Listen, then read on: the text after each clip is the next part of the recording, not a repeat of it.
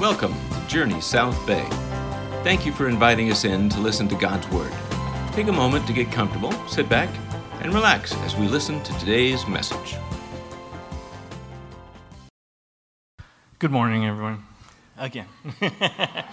um, if you're able, please rise for the reading of Scripture this morning.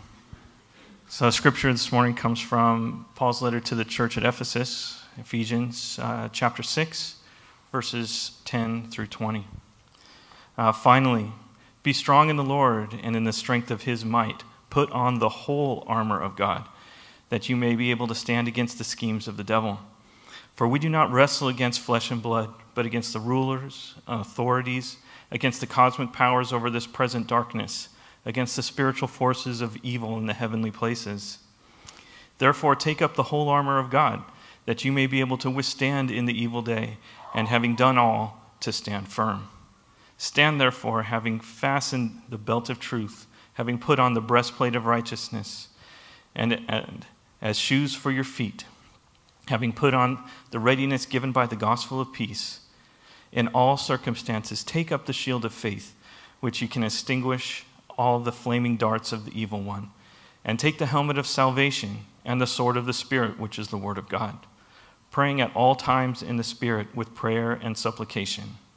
To that end, keep alert with all perseverance, making supplication for all the saints, and also for me, that words may be given to me in the opening of my mouth boldly to proclaim the mystery of the gospel, for which I am an ambassador in chains, that I may declare it boldly as I ought to speak.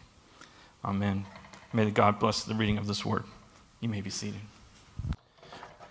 So, we've been looking at the book of Ephesians and um, what Paul says about uh, being involved in the church and life as a Christian. And we've looked uh, recently at marriage for a while, and then at parenting and children, and then at work, and for Father's Day, the devil and spiritual warfare, which may be really appropriate. But um, it seems like an abrupt change in the book, but if you actually uh, step back and look at the entire book of Ephesians, it, it, it's really a perfect description uh, and narration of the Christian life. And, and, one of the most illustrious ways to think about it that somebody shared with me, uh, if you will, is just the character of Harry Potter. If you've ever read those books, here it is in a nutshell. Harry is this uh, boy who doesn't know who he is, doesn't know much about him, all of a sudden is given a family, uh, is told he has a significant family and a significant identity. And then he gets all these blessings and all these privileges that come with it that are significant for him, and then he's thrown into a battle. And if you look at the book of Ephesians, Paul says that is, that, that's the Christian life is that when you come to God and when, when you are brought into the light of the kingdom, you are given this brand new family, the church. You're given this new people to be a part of. And come with it are all of these privileges, all of these blessings, all of these new things that are true and real in your life. And then immediately you're thrown into a battle. And what we're going to do is look at this battle, the nature of it, over the next two weeks and conclude this study in Ephesians. And today, I just want to look at the dynamic of the battle. And so let's understand three things with this of spiritual warfare in the battle one, who we fight, two, what we fight, and three, how we fight it. First, uh, who we fight. Look what he says in verse 12. Paul says, For our struggle is not against flesh and blood, but against the principalities and darkness uh, of this, uh, against um, the rulers and against the authorities, against the cosmic powers of the present darkness, and against the spiritual forces of evil in the heavenly places. Now, what he says here is our struggle, who, who we fight, it's, it's not flesh and blood, but it's the principalities of this world. Now, what he means is that it's not as though that the church or as a Christian you never come in contact or you never rub up against uh, flesh and blood, as if there's not evil things in this world that do evil to you. But what he's saying is that there is an evil behind that evil, that there is uh, uh, an evil that is influencing and has a powerful control over the things that do evil and where we rub up against evil in this world. And if you don't understand that there's an evil greater than your human experience, then you will never be able to make sense of the gravity, the inescapability, and the appeal of darkness in this world. Now, C.S. Lewis, in his uh, great work of the Screwtape Letters, says in the introduction, he says that when you get into the idea of understanding that the struggle of the Christian life is not against flesh and blood, but really is against dark influences in this world, there's two mistakes you can make. On the one hand, you can begin to understand what Paul says here and believe that and begin to think everything in your life is satanic influence and everything around you has the influence of the devil. And then you'll be, what you'll, what you'll be doing is then uh, just diminishing actually the influence of sin and your own responsibility in some things that are actually incredibly important for you to take responsibility for. He says, but the other mistake that you can make is not to blame everything on the devil, the devil, but to blame nothing on it, which is really where we are in our culture today. Because when we look at evil and darkness in the culture today, how do we make sense of it? Charles Taylor, the great philosopher, suggests that what we've done in our culture is we've tried to build like almost a little dome over our world and say that there is no divine, there is no God influencing our world, and everything that happens in our world can be explained in this little dome. And we can explain it through science, and we can explain it through our own experience, we can explain it through everything that we know to be true in this world. But the problem that you are experiencing and I'm experiencing, and most everybody who's writing and thinking about this understands, is that every time we see one of these mass shootings, Every time we experience something that we can't even explain done to a child or done to another race of people, the gulf between what we can explain and what we are seeing is growing more and more and more and more. And it's leaving us massively confused. Um, Terrence Malick, the great film director, who, who's actually a believer, uh, did this great movie in the late 90s on World War II called A Thin Red Line. And in it, he has a, a, a private who has a monologue that says this This great evil, where's it come from? How did it steal into the world? What seed? What root did it grow from? Who's doing this? Who's killing us? Robbing us of life and light, mocking us with the sight of what we might have known. Does our ruin benefit the earth? Does it help the grass to grow, the sun to shine? Is this darkness in you too? Have you passed through the night? Now, let me ask you this Does your life have an answer to any of those questions? Or are you going to continue to go through life and look at the news and try to explain it through a lack of education, a lack of socialization, a lack of the right kind of government set up for certain types of people. Because if you continue to go through life that way, you actually set up the worst world possible.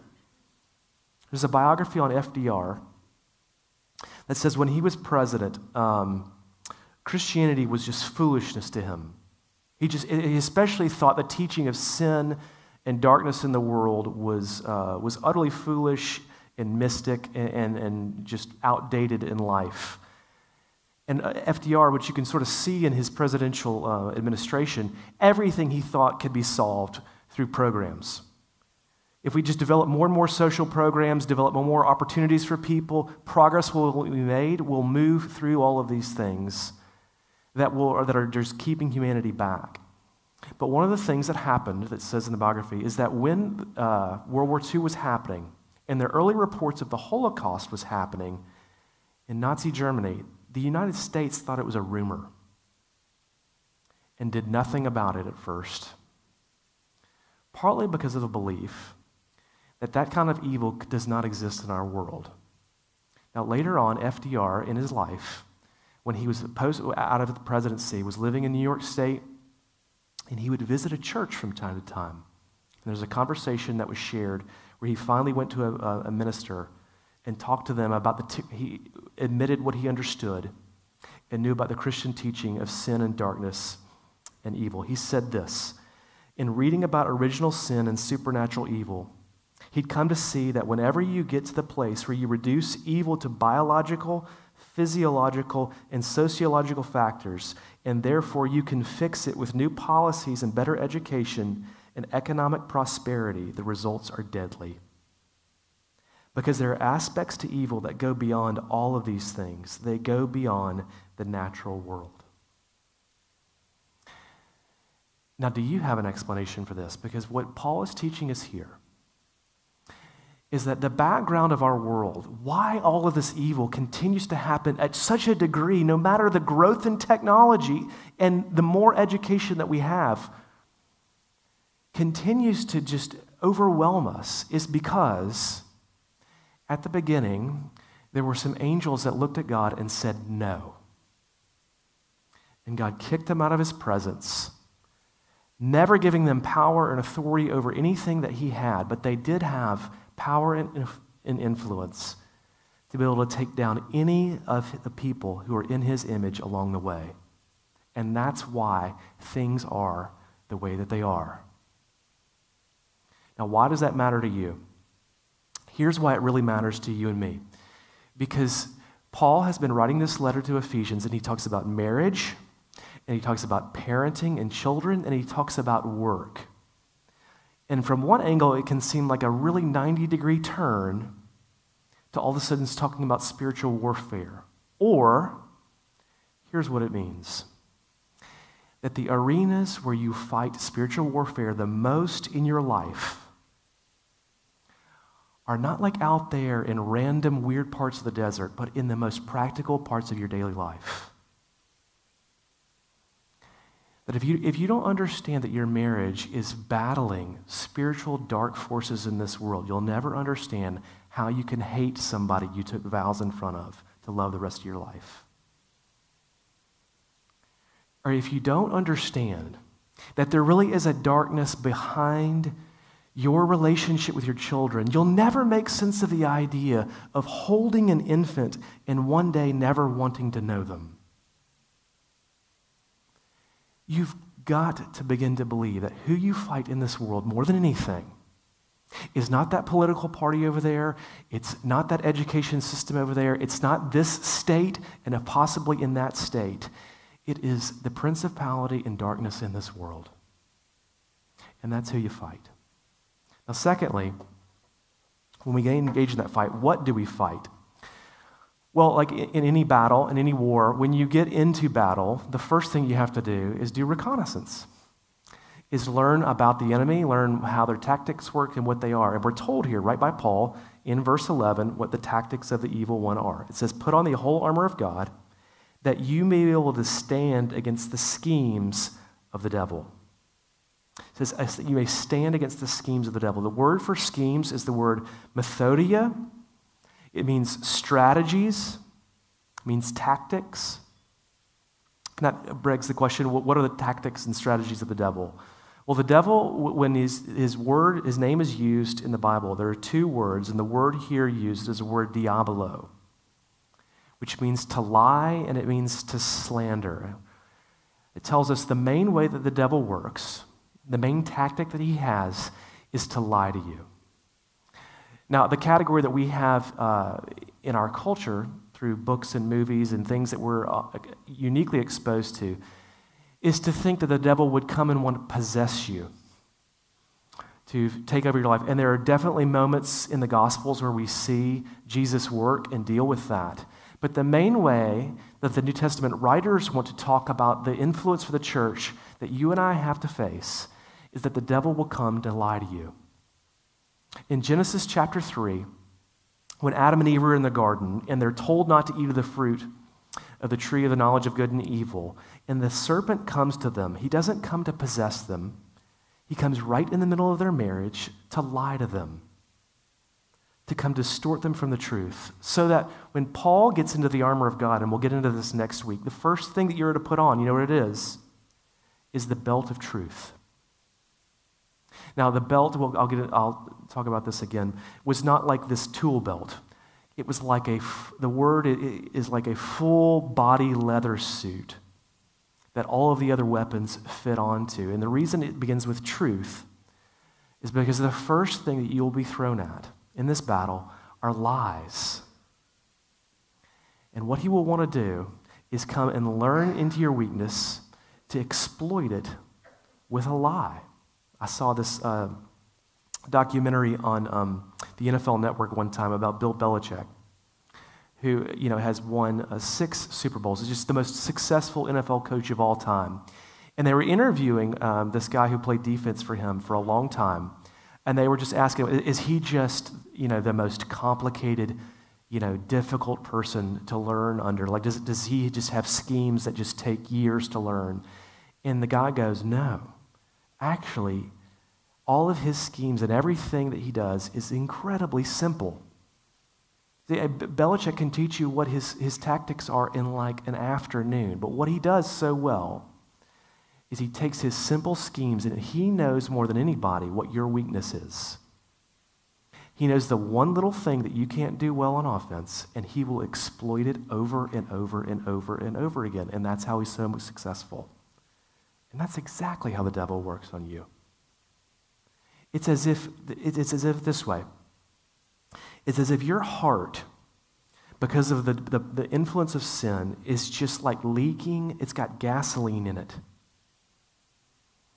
And every once in a while, it just it leaks out a little anger it leaks out a little envy, it leaks out lust, it leaks out the desire for power, it leaks out the desire for influence, the desire to be liked.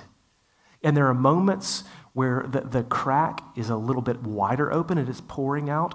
Other times it's just barely leaking out. And what the devil will do is it says in verse 16, is throw flames of dart at you, flaming darts at you. He's just over and over, just shoo, shoo, and that gasoline in your heart that is leaking out, if they ever breaks through, it will, it will explode with a lie. And those lies, that they come in two categories, you know. They come in accusation and in temptation. Now, because of the categories that we've been thinking about are marriage, uh, parenting, and work, let me, let me give you some categories to think about these about temptation and accusation of these flaming darts. Here's temptation. Look, any sexual indulgence apart from my marriage will not have any long term repercussions. Here's another lie that you're told my control over my kids, every action, that's just me being a good parent and caring about their future. Here's another one. My other coworkers are doing it. What's the big deal? Here's another one. Nobody knows how many sacrifices I make, how hard I work. I deserve this thing that I'm doing. Everyone else seems to be doing it. What's the big deal? Everyone else puts their kids through this, and it seems they're enjoying their life and visiting more success. So should we. Here's another temptation. I may be harsh on the kids, but I provide in about every significant moment of their life. Now, every one of those temptations begins with so much plausibility, so many things that you can rationalize, so many things that you can tell yourself about, so that you can say, well, it's worth it. It makes sense to me. And when he draws you in that way, He's got you. How about accusation? Have you ever heard any of, any of these? We criticize our kids at an equal or greater degree than we compliment them. As when, when you feel guilt and shame, you'll be tempted to criticize people and throw out things that are wrong with them at three times the rate that you compliment them. The devil loves it when you do that to people, especially your children. You never stop reminding your spouse of the past sins they caused in this marriage. Or the job loss or the setback. You begin to think it's because you've not been a good Christian that what's happening to me at work is because God is punishing me for this part of my life over here. Or here's another accusation My kids struggling with unbelief and public sin means they are not a Christian and I have failed as a parent.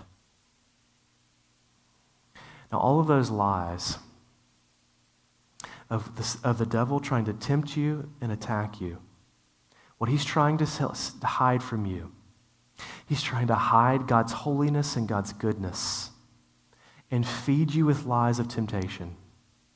And he's trying to hide God's love and God's accomplishment of your salvation and fill you with accusation.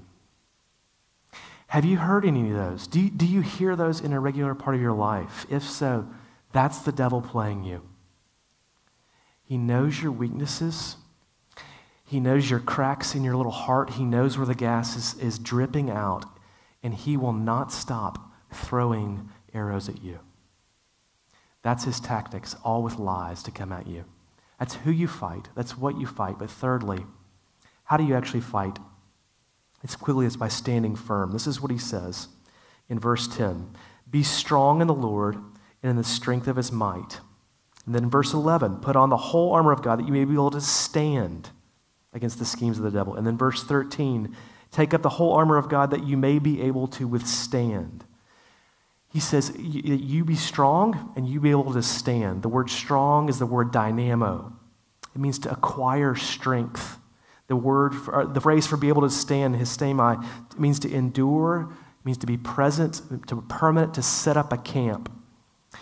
And what he's doing is he's interchangeably talking about you doing something and something happening to you and being true of you. It's, it begs this sort of the exegetical question for a second here. Is this something that we do or God does for us? And the answer to that is yes. Here's how you fight the schemes of the devil. What Paul is essentially saying is that you have got to learn to appropriate your salvation. See, it, is very possible to be a Christian, to have been given salvation, and to never use it to never get it out, to never dive down into it. Because the way that you grow in Christian life, the way that you move forward, it is not by learning salvation and then moving on to more educated things.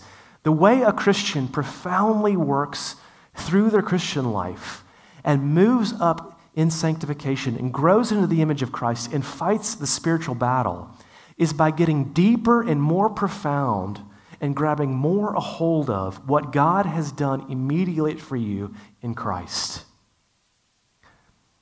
And the reason so few of us are strong and able to stand is because we have not gone deep enough with our salvation. When Becky and I, uh, when I graduated seminary, the first job I had was doing college ministry at this uh, big university in Pennsylvania, uh, Penn State University. And, and um, we would do these tailgates uh, before big football games. And I mean, it was crazy. There, would be 60,000 people just in these cow fields right outside their stadium. And what we would do is we'd have like uh, a couple parking spots, and we'd have a grill and hamburgers and hot dogs, and just you know handing them out to college students and hanging out with them beforehand. But the problem was, I mean, it's just a sea of people and on that day, because it's a little college town, nobody's cell phone worked because there's just everybody packed in. So you, you would try to call somebody and no, no, no call would work. You'd send a text message out, it would never go through. And so it was just this like my, just frustration that everybody would have. It'd be like, well, I would come. I would love to be there, Alex, but we can't ever find you. And, um, and when I, I, I, I replaced somebody, and said, so some students said, you know, what used to make this challenge easier was we had this big old flag and this big old pole that would stand 30 feet in the air and it would have the, you know, the ministry on there and we could just look at that and see it above everything else and just come to it. And I, I mean countless students told me that and i thought well that would be great i'll have to look into that and it would just be these accusations of like well if you had this flag alex like we would be able to do that. And I just they would just talked about this for years. And I'd be like, well, I'm sorry. You know, I, have got to get that. I've got to look into that. And about four years into being there, um, one day I'm like sweeping out the basement. And uh, there's this like little sports equipment thing that I, I just have, I've never even opened it. I don't even know what it is. And I look at it and I'm like, you know what? I, have got to get rid of this. This has just been sitting in the corner. And I open it and I'll be darned it, if it wasn't that flag and that huge 30 foot pole that people had been begging me for three years to get out. And here's what I discovered the thing was just in the basement the whole time. Like, I, I didn't need to go out and order a new one, I didn't have to go out and find something that I didn't already have. I just needed to go down there and open it up. And that's all you have to do today to be able to stand in this culture. Look, look, people today are so worried about kids growing up in this culture. Just so worried about everything that they're going to hear in school. Stop. Look, you know what you're learning in this text? Whether you see it or not, the battle with darkness has always been here. And you, you know, the honest part about culture today is that you're actually more in tune with what God has seen in the world for thousands of years than people before you. Because beforehand, evil was happening everywhere. And people just didn't know about it because we didn't have the news and we didn't have the internet and we didn't have exposure to these kinds of things. But it was still happening. And what you've got to understand here is that Paul says, look, no matter the darkness, you can stand. And in fact, if you don't think you can, you have no confidence in God's armor because here's, here's how you stand. In order to stand, you've got to fight off the devil's lies. But, but, and I'll just give you a crash course here by doing two things. You got to know your weakness and you got to develop a confidence in God's armor. Look, if you do these things, you can stand in this culture. A, you have to know your weakness. And Paul says this in verse 16. In all circumstances, take up the shield of faith. In every part of your life, you have to be ready to do this. Now, the British preacher Martyn Lloyd-Jones has like 10 volumes of sermons on uh, the book of Ephesians, and he's got two volumes devoted to this section of Scripture alone. It's, it's pretty extensive. In an entire book just on the schemes of the devil. And what he says in, in one of the beginnings of his sermons is, is he says, Look, the devil knows you maybe better than you know yourself. He knows all of your circumstances, he knows how weak you are and what you're prone to. And the reality of about, America, or about life today is that few of us know ourselves because we don't want to know ourselves. We would prefer to create a person who you think is impressive, but is a lie. And what that does is it makes us both phony to the public and susceptible to the devil. Do you know yourself? Or does he know you better than you know yourself? Here's some questions you can ask yourself and know yourself. Do you know what you love and what you hate? Not what other people think you love and hate, but what do you love and hate? Do you know what you envy in life? Like the question of what do you want, when people says, what do you really want in life? If that's asked at a party, you're like, what do I say here that lets me be invited back? but also makes me think I'm interesting. Now, what do you really envy in life? What are your expectations for happiness and contentment in life? How possible do you think that is, and where do you think that comes from? What are your felt needs? What do you depend on when life feels very fragile? And what in life would make you feel loved and complete? Do you know yourself? Do, do you know those cracks in your heart that are prone to let gas leak out and lies of flaming darts be thrown at them. Because if you begin to know those, then you can begin to protect those. And you begin to, to, to appropriate salvation and speak to those and know how to apply the gospel to those. But if you deny yourself and you lie to yourself about where you really are weak, you will never be able to take out the armor of God and put it on there. But secondly, you have to develop a confidence in the armor of God. Look, all of these things that Paul's going to give us, and we're going to look at them next week, are meant to be confidence not in you and not in the degree of faith that you have and not the degree of belief that you have. It's a confidence in what God has done for you in Christ. Everything he gives us metaphorically here is something that has been given to you in the gospel. It is not something that depends on your passion and it depends on your rationale and understanding of something. That means if you're just a Christian, brand new, you can be just as strong as the person who has believed here for decades. Because it is the same gospel given to you to be able to grab a hold of and to stand in. And the confidence I mean, are just here's a, here's a, they are in a nutshell. Two overarching themes to fight the lies. The confidence will give you a, a, a confidence in God's goodness and, and that God is for you. It looks. Let me apply it this way. It looks like this: God's goodness.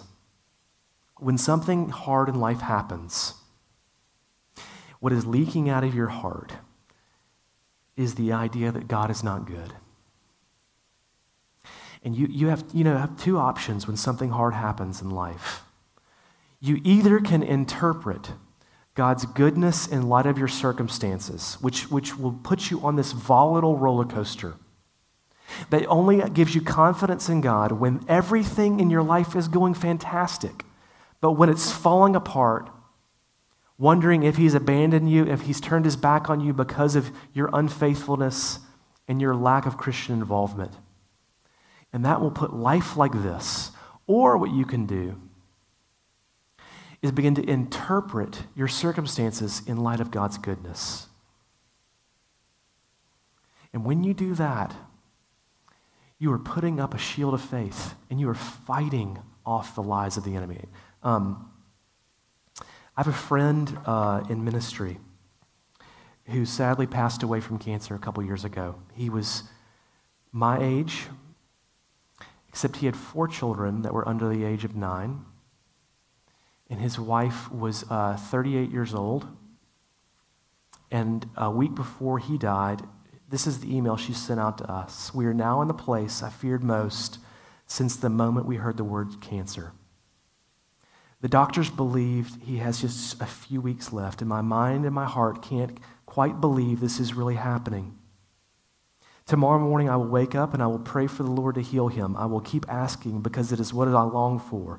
It is what I believe Jesus taught me to do. I will keep hoping, even as it seems completely impossible, because I still know that God loves us and has all control that I do not. I will pray because even though I have so, so many unanswered prayers, so many disappointments, so many laments, my true hope is still, and I'm not really sure how, in a God who shares all of my tears and all of my sorrows, and still, even in this awful moment, I will ne- He will never forsake us. So I'll give Him my heartache, I'll give Him my pain, I'll give Him my every cry that screams how wrong and messed up and cruel this whole thing is. And then she quoted Psalm 31 I am dying from grief. My years are shortened by sadness. Misery has drained my strength. I am wasting away within you. But I am trusting you, O Lord, saying, You are my God. Now, that's a woman who understands spiritual warfare. Because what she's, she's look, it, it's not lying to yourself. She's saying, This is unbearable, un unrational pain. but she will not lie and take, she will not lie to herself, nor will she hear the lies. And she says, But my God is still good. And I will interpret everything that's happening in light of his goodness. Look, you stand.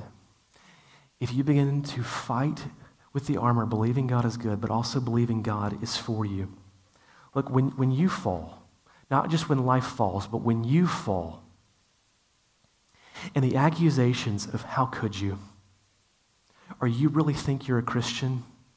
You really think God could still love you, that He's done enough for you? Don't you dare. Don't you dare sing this song. Don't you dare pray this prayer. Look, if you hear those and you immediately withdraw into self loathing, whimpering, spiritually despondent, lonely, withdrawal, you have heard the lies of Satan. Look, Thomas Brooks, in his, in his great work, one of the things that he begs Christians to do is to repent of the discouragement that you have with your sins. Look, when, if you, if, when you struggle, if you beat yourself up, that is not godliness. That is not from the Lord. That is not from the Holy Spirit. That is from Satan wanting you to beat yourself up and hopefully take time off and get yourself together before you come back. But, oh, friends, if you tarry till you're better, you will never come at all. Look, God did not give you a new heart for it to be torn into pieces by lies from the evil one. Everything has been done. Everything has been done for you to stand clean, for Him to say, There is no condemnation for you who are in Christ. And every time that accusation comes, you have to hold up that promise. And if you hold up that promise, you can stand. Let me pray. Father, Lord, that we would have that confidence, not in ourselves, but in what you have done, in what you have given us in Christ. Everything has been done. Lord, it's just down in our basement. And we just need to go get it out. Lord, help us by the power of your Holy Spirit to go get out the righteousness of Christ, to go get out the shield of faith. Lord, that we would put down our, our foolish works. Lord, all the things that we think that we need to bring to you, and we would just bring Jesus and Jesus alone. Help us to be a people who has a confidence in that. In Jesus' name we do pray. Amen. If you enjoyed this message, we invite you to subscribe to the RSS podcast feed. This will let you know when a new message has been posted. You can also look for us on YouTube, Facebook, or Instagram at Journey South Bay. Until next time, God bless.